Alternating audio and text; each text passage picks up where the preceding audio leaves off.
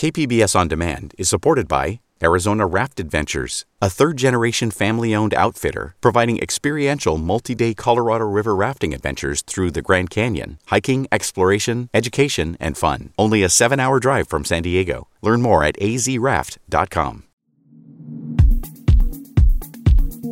California passed the grim milestone of 1 million total confirmed coronavirus infections. The only other state to have that many cases is Texas. Meanwhile, tomorrow will start the new purple tier coronavirus restrictions for businesses in San Diego. Indoor operations for restaurants, gyms, and churches will have to close. In Ramona, the staff at Mama Ramona's restaurant is getting ready to close their dining room. Owner Andrew Simmons bought the Italian restaurant right before the pandemic hit. He says he will be complying with closure orders. I would love to stay open. Um, but I don't think that the county will allow us, and I can't afford to have my restaurant shut down. I have a, a, a, you know fixed monthly expense every month, whether we're open or closed. And if I'm closed, you know, all my folks are out of jobs, and I have no income coming in. Elsewhere in Ramona, Peter San Nicolas of Ramona Fitness Center is one of many business owners who are weighing whether or not to comply with closure orders this weekend. So we could close down and then possibly just go out of business. For a lot of people, that's what that's going to mean. Or you could stay open and, yes, go against the orders and maybe still be put out of business. So, what's the risk? We're going to, we could possibly fail either way. So, what do we have to lose? Back in August, San Nicolas was charged by the district attorney's office for violating a different closure order, but those charges were later dropped. He's also joined other San Diego County gyms in a lawsuit against the state, arguing that restrictions are crippling his business. I was getting to a point where, okay, if we get through this year and then we get through we get through a good time of year with January, February, March, you know, like New Year's, people coming back. I'll be able to see, okay, are, are we going to be able to make it? Now, with this shutdown, I don't know. You know, I'm, uh, but I'm not going to quit. Business owners are planning another reopen San Diego rally outside the county building on Monday to again demand local control over coronavirus closures and restrictions. The Air and Space Museum is one of many that will be following public health orders.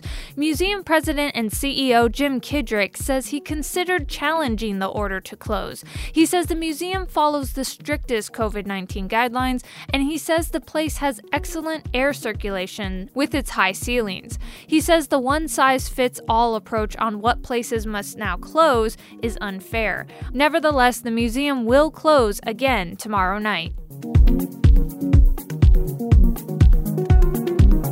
It's Friday the 13th, Friday, November 13th. This is San Diego News Matters from KPBS News.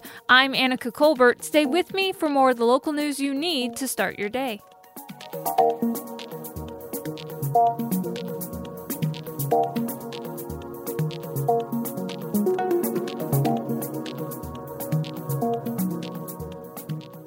KPBS On Demand is supported by the Museum of Contemporary Art San Diego, offering visitors to the La Jolla campus special exhibitions, collection galleries, coastal vistas, seaside dining, and more. MCASD.org.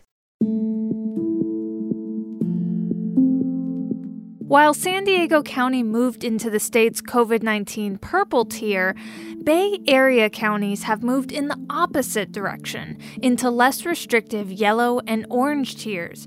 KPBS investigative reporter Claire Trageser looked into the differences between these two regions. She says it comes down to timing, politics, demographics, and public health history.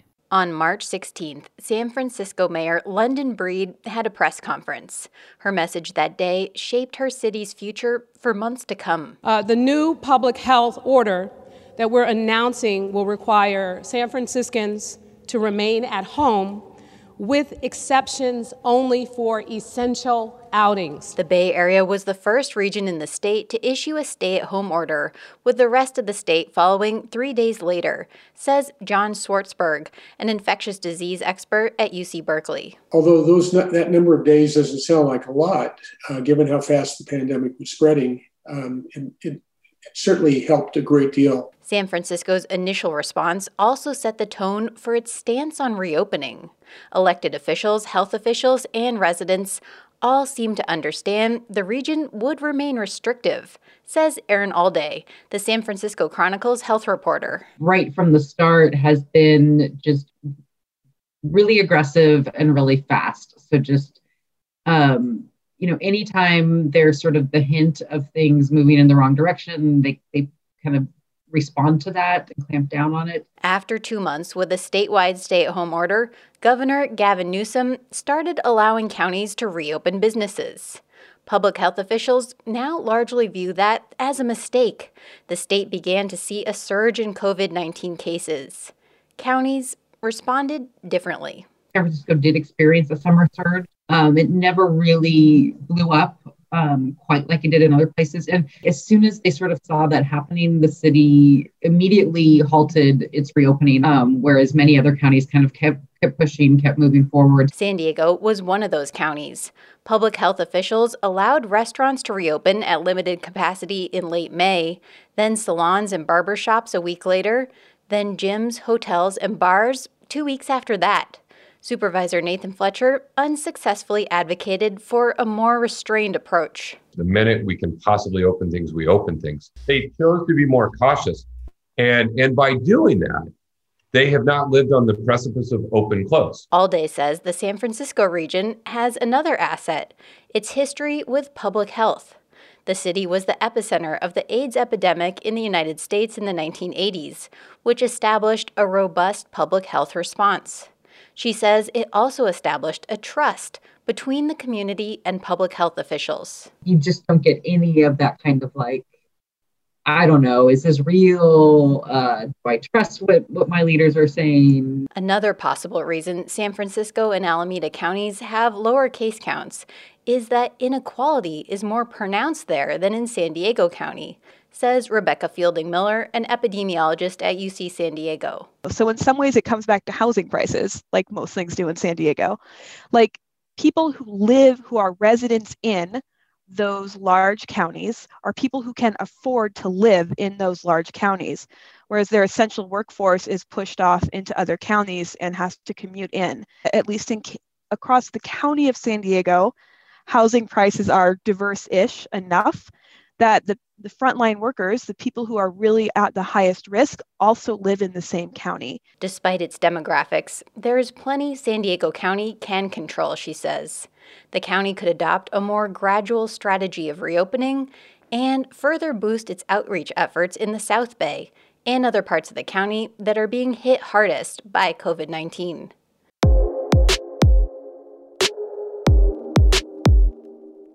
Meanwhile, the planet is still warming. Salk Institute researchers are looking at a widely grown grain as a possible remedy for climate change. KPBS reporter Eric Anderson has details. San Diego researchers are looking at a number of plants that could absorb carbon from the atmosphere and store it in the ground.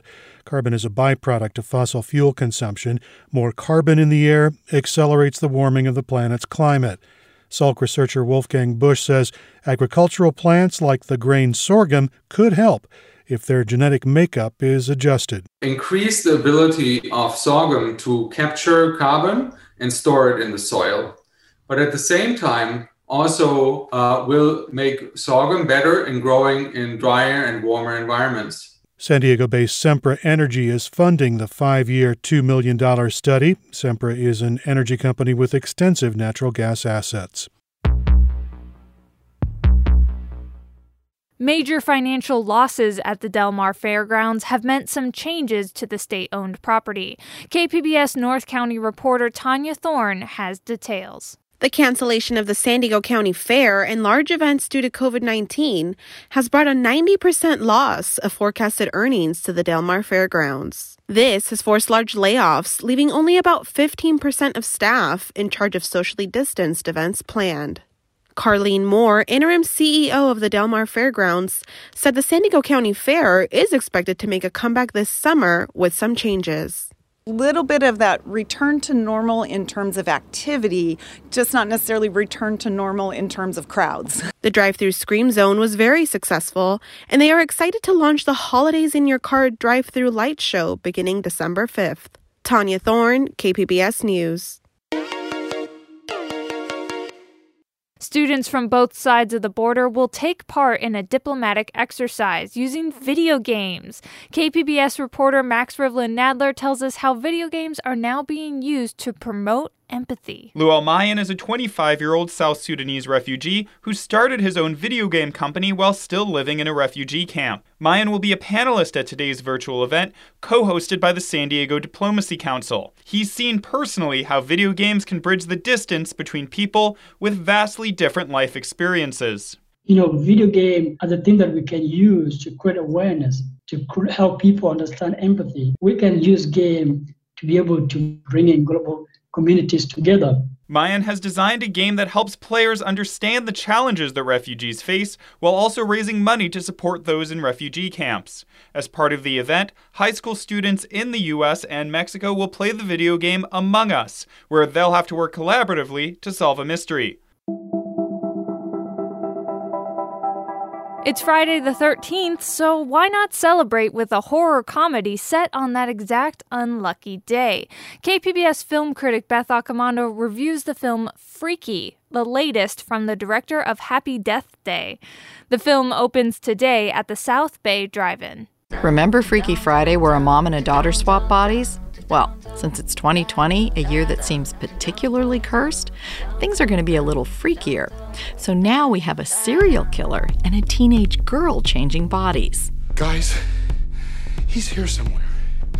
he's wearing my body and he's wearing my face. He's like a wolf in sheep's clothing. And if we don't capture him first, God knows how many people he's going to kill. The chief joy of Freaky is Vince Vaughn as a bullied high school girl finding empowerment in the six foot five body of a deranged murderer. Writer director Christopher Landon isn't as clever in sending up genre tropes here as he was in Happy Death Day. But Freaky makes a diverting Friday the 13th treat thanks to Vaughn's performance. Coming up on the podcast, a conversation with the vice president of the San Diego Unified School Board now that Prop 15 really has been defeated. The ballot measure would have raised billions of dollars for schools by raising commercial property taxes. That interview next, just after this break.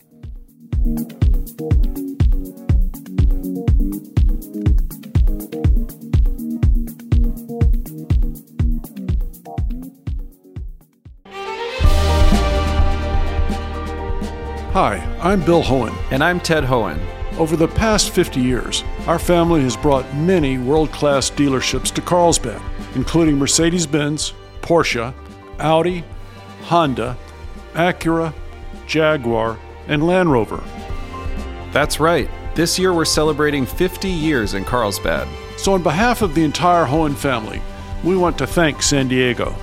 Throughout the years, We've taken tremendous pride in meeting and even exceeding our customers' automotive needs. We value the relationships with our clients and look forward to serving you for years to come. We invite you to visit one of the Hoehn Carlsbad dealerships or hoehnmotors.com. After over a week of ballot counting in California, it looks like state Proposition 15 really has been defeated, getting only 48% of the vote. That initiative would have raised property taxes on industrial and commercial properties worth over $3 million. It based their tax rate off of their current market value. Prop 15 was expected to raise billions of dollars for local governments and school districts. Richard Barrera is vice president of the San Diego Unified School Board. He spoke with KPBS Midday Edition host Maureen Cavanaugh. Here's that interview. Now, you were holding out hope that the final tallies would find Prop 15 had succeeded. What would that have meant for the district? Well, it would have meant at full uh, implementation, which would have taken three years, it would have meant upwards of $70 million a year for our district, which would have really been significant it would have allowed us to keep class sizes low, uh, to increase the number of counselors, nurses, um, increased professional development for teachers in our district. So it would have had a significant positive impact. Now, was the district counting on that money to fill in the budget gaps caused by the pandemic and school shutdown? No, you know, and and so you know, we've been clear that the issues, the fin- financial issues caused by the pandemic, really have have to be addressed by federal stimulus. You know, the federal government is the only entity that has the ability uh, to put the kind of resources back into our state government, into our schools that's necessary, you know, for us to get through this crisis. And, you know, we, as you know, most people around the country, we continue to be frustrated that um, we have yet to see action after the initial CARES Act, you know, package in the spring. Um, but we think that the current Congress should be able to work out an agreement. You know, the federal government cannot just simply, uh, you know, fail to act um, because, you know, schools and state and local governments are going to see real crisis in the spring. Richard, why do you think voters rejected Prop 15? It's a measure that would have helped schools and would not have raised taxes on most people. Unfortunately, Maureen, what we saw is, you know, just a deluge of misleading uh, advertisement from the very, you know, large commercial property owners that, you know, would have seen their taxes go up and, you know, but go up to a level that would be equitable with what uh, other businesses and and residential property owners already pay. So, you know, they spent over a hundred million dollars. They made voters, I think, believe that residential property taxes were going to go up or small business taxes were going to go up, none of which was true. Early on, voters were supporting Prop 15, but the late voters that, you know, frankly, were more exposed, you know, to this kind of campaign of, of misleading uh, statements, um, you know, tended to break the other way. What we also have to keep in mind, Maureen, is you know, I think five years ago, certainly 10 years ago, the idea that we would have been able to do any reform of Prop 13 would have been considered impossible. And the fact that we got this close, 48% of voters willing to make changes in Prop 13 precisely to support schools and community services, it means that we're getting closer and closer. You know, this has been a battle that's been going on really for 42 years. Um, we think that you know eventually we will see reform of Prop 13, and we will see other measures, you know, statewide and locally, uh, to put more money into public schools because voters understand how important it is that we invest again in our public schools. Now, with help from the state and federal government still unknown, yeah. where do San Diego Unified's budget concerns stand now? Well, you know, if if we were not having to deal with the additional costs, you know, created by the pandemic, which are substantial, and um, and if we weren't seeing the kind of you know projected decline in state revenue as a result of the economic downturn, you know, we would have been in in a, in a solid budget position. Um, but in this case, you know, with these dual challenges of reduced revenue at the state level and increased expenses, you know, Maureen, it is absolutely the case that we need to see significant federal investment. We are very encouraged by what we've seen and heard, you know, so far from President-elect Biden. We continue to be very hopeful that as California voters over the next few election cycles have the ability to consider measures that would increase revenue for public schools that will that we will be successful. I think we're about to enter a new era of investment in public education across the country in California and here in San Diego. One district plan to reduce costs is to offer some teachers an incentive to retire. But as a Voice of San Diego reports, those retirements will occur before the winter semester is over. How are schools going to handle that? Uh, an early retirement incentive always saves money for the district. But in this case, knowing that, you know, we have to be preparing, which we are, to bring our students back onto campus that that can happen you know in january. But we think that this is a good time as well you know to offer uh, to to our staff look, if you just are not comfortable, you know, with the all of the adjustments that educators have had to make through this pandemic, we know that there are some people that just aren't comfortable with that transition and um, offering the early retirement as a way um, you know to allow those uh, educators uh, you know to, to go on be rewarded for what they've done in their careers but also offer opportunities to you know to newer younger educators that are um, uh, ready uh, to to meet this uh, meet this challenging moment you reference uh, San Diego Unified's phased in plans to reopen schools. Now, San Diego County is right now in the purple tier, the state's yeah. most restrictive COVID tier. What does yeah. that do to San Diego's phased in plans for reopening?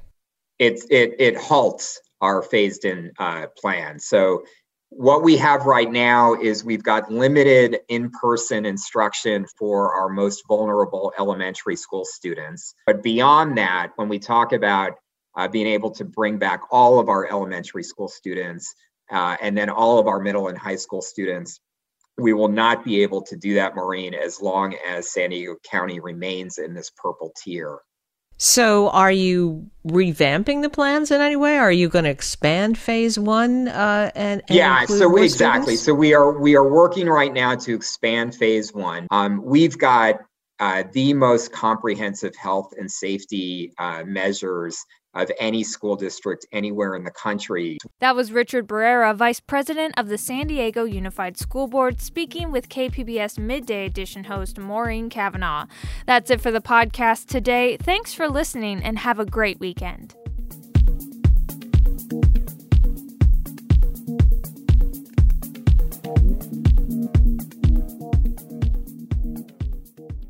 KPBS On Demand is supported by the Museum of Contemporary Art San Diego, offering visitors to the La Jolla campus special exhibitions, collection galleries, coastal vistas, seaside dining, and more. MCASD.org.